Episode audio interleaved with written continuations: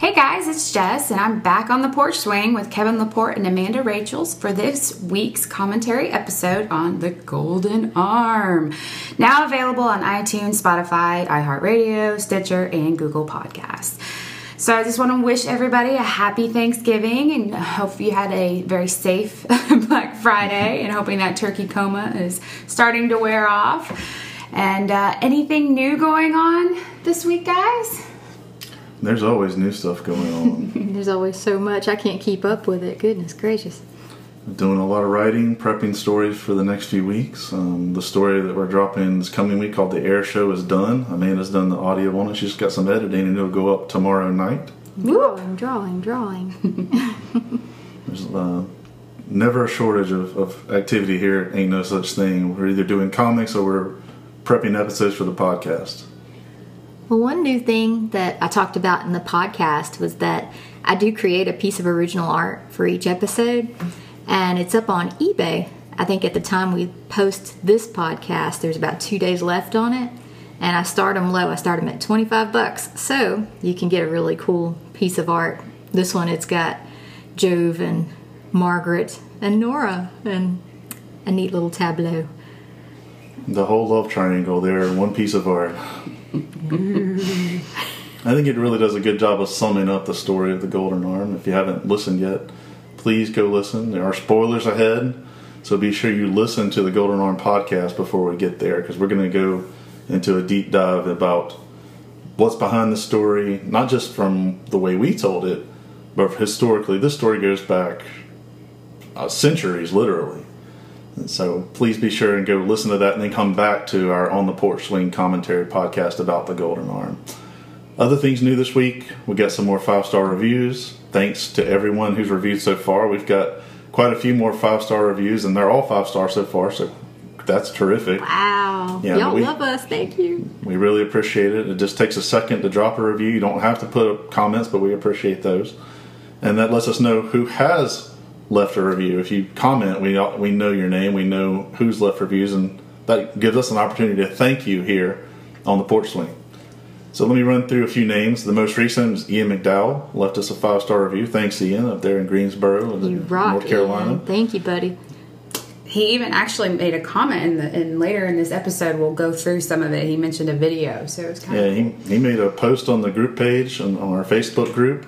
Uh, and please, we encourage everybody to do that. Jump on, give us your comments, your posts, your your take on the stories, or, or different takes on the stories from your own experiences. Also, want to thank our buddy Gary Scott Beatty. He published one of our earliest uh, Vicious Circus clown horror stories Hey, Gary. about eight or nine years ago in, in his Indie Comics mag. He's still putting out comics today. Um, his Witches of Azerin comic is on Webtoons. Uh, absolutely free to read. It's an amazing piece of Lovecraftian horror. Highly recommend Gary's work. He's a longtime friend of ours and a fellow comics creator. Totally my speed. Absolutely. Great, great guy. Uh, B Mom 2007 says she knows us from comics. I'm not sure who that is. I could take a guess, but it could be one of a few different people. but we'll leave her incognito for the moment. I'm not quite sure who that is. Um, Heidi Hess, our friend from Cosmic Times. We love you, Heidi. Hi, Heidi. Stephen Hines, Jess's dad. hey dad. Thanks, We love you, Steve. Steve. We appreciate it. and Mr. Tomorrow. Uh, another comic fan. I don't quite know who it is. A mystery. Mystery tomorrow. But we appreciate all our, our friends who read our comics over the past 10 years, who've transitioned to what we're doing here with horror stories on Ain't No Such Thing. Those ratings mean the world to us. They also mean drawing attention to the podcast and growing our audience and making sure we're able to do this for longer. So thanks again. We really appreciate it. If you haven't left a review, jump over to iTunes, just drop us a five star. If you want to leave some comments, we'd appreciate it. And we will shout you out if we know who you are. Yep, we sure will. Okay, guys, so let's dive in. Um, and before we do, let me just put that out there again. This is a spoiler alert. If you have not listened to The Golden Arm, please go do so right now. Um, we're going to kind of get into details, and I do not want to mess the story up for you guys. So do that now. And here we go. So, guys, I am so curious before we get into this um, what made you choose this story? Well, it's one of my favorite stories, and I learned it as a kid, and it always stuck with me. My cousin Lance, he told it to me and my sister, and I remember we were in the back of my parents' car on our way home from church, and he tells tells us his story. He gets really into the "I want my golden arm" part, and oh, we were we were spooked, and so he he spent the night and stayed in our guest room that night. And my sister and I were up in our room, and our house had an intercom system. And that little butthead, he got onto the intercom in the middle of the night and woke us up going, I want my golden arm. and we were just horrified. It was, it's hilarious looking back. It wasn't at the time. I know it, I, a lot of the things in life are all Lance's fault, and I love him for it. So thanks for that, buddy. So, feeding off on that, there must be a lot of history and retellings of this story. I mean, even one of our um, followers had mentioned the story in the Andy Griffith show, like a campfire ghost story. So, what other histories or retellings do you guys know? Well, I guess it's the um, the the most famous one is uh, from Scary Stories to Tell in the Dark and it's a different version, but it is the same story. If any of you all are familiar with it, it's the big toe, and it's not a golden arm; it's a big toe. Who's got my toe? But it's it, it, ends the same. Um, and I, I, love campfire tales and urban legends because the first time I heard it, I, I believed everything that Lance said. So I think you're supposed to just hear it from word of mouth. In a way, it's it's even better hearing it that way than um, than reading it for yourself. What do you think? Yeah, and even going back to uh, Mark Twain's inclusion of it in his book on how to tell a story. He, he wrote an entire book on storytelling, believe it or not, and he included the golden arm in that. And the way that he presented it was as a campfire tale. And his whole point was you have to have your cadence right, your pacing right, and then you catch the most unsuspecting, as he put it, little girl, and you scare her with that final, was it you? That's how he put it. And if you watch the Andy Griffith episode, it was uh, season four, episode 31. Thanks, Ian. Uh, that's how Andy told it. A totally different version of the narrative than what you hear, which is usually a husband stealing it from his dead wife. In Andy's version, it was a man who lost his arm to a bear, who then had the treasure he found in the bear's cave melted and then formed into the golden arm and then somebody stole it from him, and he was looking for it for eternity on, as a haunt. I Very different version, but I love that version. I seriously can't believe that I had never heard that before. As much as I love the Andy Griffith show well, and, and Andy Griffith, man, what a master storyteller! Well, for years, we watched it after the news every night, yeah. and that's that episode just never aired. It's wow. interesting, but we I really appreciate Ian posting that, and that's the kind of interaction we want with people who listen to the podcast. Is let us know little extras like that. We'll always include it. We love to hear about it, and it makes it more fun for us. So we, we really appreciate it. All right, so kind of going along with the story, so we meet Jove, and I'm saying that correctly, right? Jove. Jove. Jove. All right. um, he's digging up this grave, and you almost feel like he is digging up this woman that he absolutely loves, and you're like, oh, okay, cool. And then we meet Nora, and it's not necessarily a woman. So, how did you visualize this arm? Well, Nora is a piece of hardware based on some things that are happening in the real world of science and, and medicine right now. There are these uh, prosthetic arms that work, not, not just arms, but legs, hands, other types of prosthetics that work based on thoughts. There's actual technology they can use uh, subcortical implants, and I don't want to get too deep in the woods on the technology where you can actually make the fingers flex, make the arm move based on your thoughts, like you do your own arm. Then the neural aspects are different; they don't come from the spine necessarily, like our current limbs operate. But that's based in real science. Um, not only that, but they have their own computers on board. So Nora is an artificial intelligence, as I wrote in the story. She's an artificial intelligence in an artificial arm. So she is her own creature.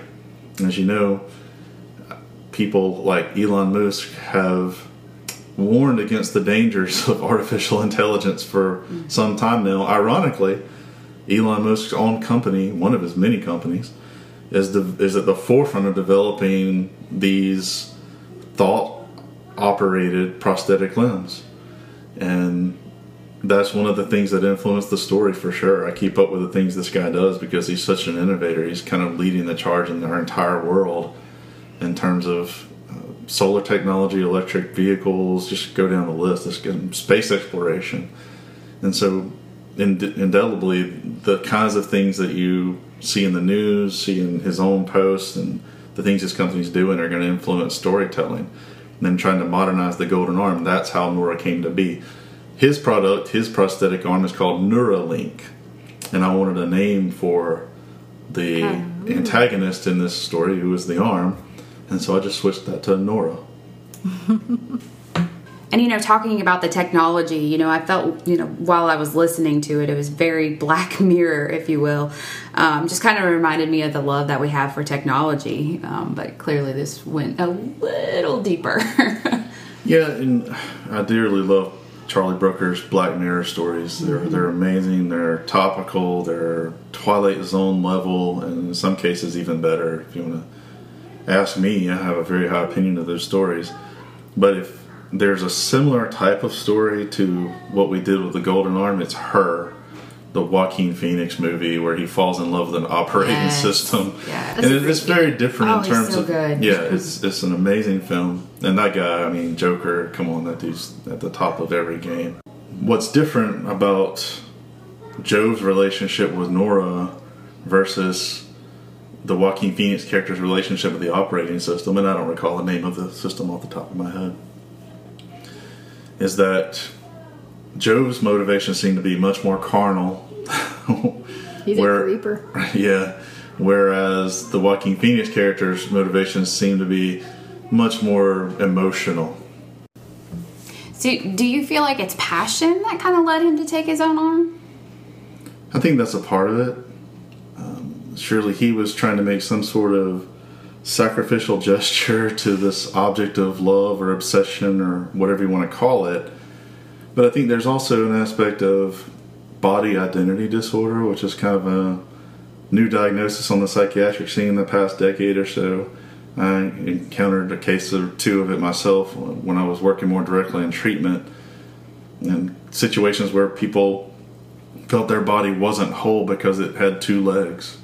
That, that was a real thing that we encountered in, in a situation that I worked with in the past.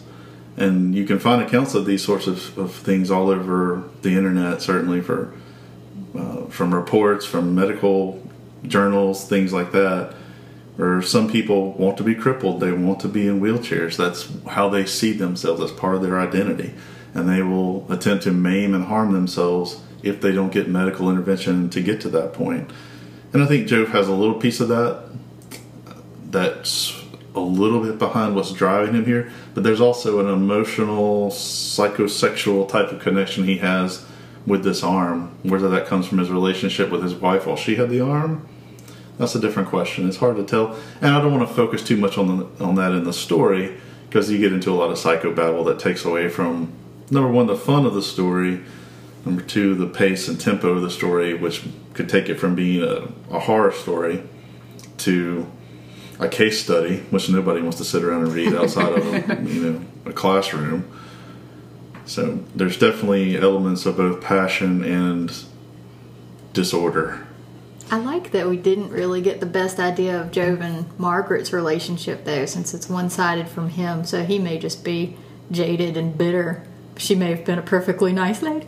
Well, she doesn't come back perfectly nice. She wants her arm back. I There's no want my arm back too. That would piss me off too, though. I'd, I'd haunt you. I don't blame her. I don't blame her one bit. Well, speaking of maiming, how did you research to do a self amputation? The same way anybody in modern days researches something with Google. Google. Um, the things I discovered, yeah, if you're not a surgeon, I suppose, or you don't work in trauma, trauma types of situations in the field of medicine, I guess these kinds of things don't come off often, come up often. But what I learned was that there, are, of course, multiple steps to amputating. You have to go through soft tissue. You have to tie off the blood vessels so they don't bleed to death. You have to bundle the nerves so that their pain is manageable afterward. You have to handle the soft tissue after the amputation in such a way that it'll make a stump that is uh, clean, pain free, and sanitary. And these are all things that have to be taken into account. You don't just take a saw and go to work. Um, those are the, there are steps that the physicians go through, that these surgeons go through to make sure that the wound becomes a healed spot on the body that can tolerate a prosthetic. Y'all, he did his uh, research. The more you know. So, if you find yourself obsessed with slash in love with a disembodied piece of equipment or a computer persona, or if you f- find yourself wanting to cut off pieces of your body for some reason, definitely get some professional help. and not Google. Y'all know better. Y'all know better.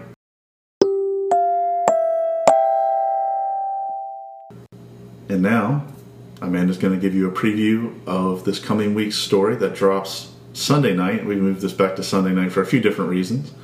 Hopefully, that'll be an easier time for everyone to find it and, and give it a listen early on. But she's going to give you a preview of The Air Show, which is a story that I wrote based on experiences in the 1970s going to drive in movie theaters, which were honestly creepy as hell. So please enjoy. Yo, meat! yelled the cracking voice of a man posturing 13 year old from out of the dark. His boys called him Meat. Demetrius liked that. Most everybody in the village carried a nickname, but his came later in life than most. For meat, it was worth the wait. Meat meant he was a man. Meat meant he was a force. He ran in the direction of Bo's voice, jump kicking one more speaker along the way. Near the screen, the busted blacktop gave way to a weed choked copse of trees, once a playground for the bored children of moviegoers and for make-out artists.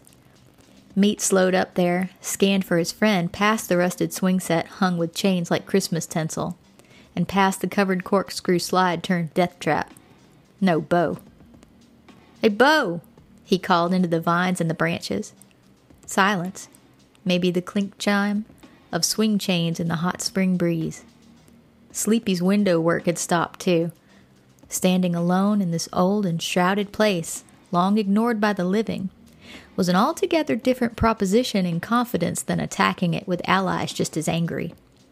A gunshot rang out near the driveway on 12th Avenue, and Meat spun in time to see the lone street light there spark out from the bullet, and to hear the giggles and paired running footsteps of Sleepy and Bo abandoning him to the air show. Very funny little bitches. All right, guys. So to kind of wrap things up, uh, like he mentioned, um, the next episode, the Air Show, is going to be going out Sunday night. We're running just a little bit late, obviously, with uh, all the holidays and things like that. But um, we are going to have on the porch swing episode come out Wednesday. So please, please, please drop us some comments, um, questions, anything like that on Facebook, and you know, go ahead and check out those episodes um, so we can talk about them. Have a great, awesome week and hope to hear from you guys soon. Bye, y'all. Bye, y'all.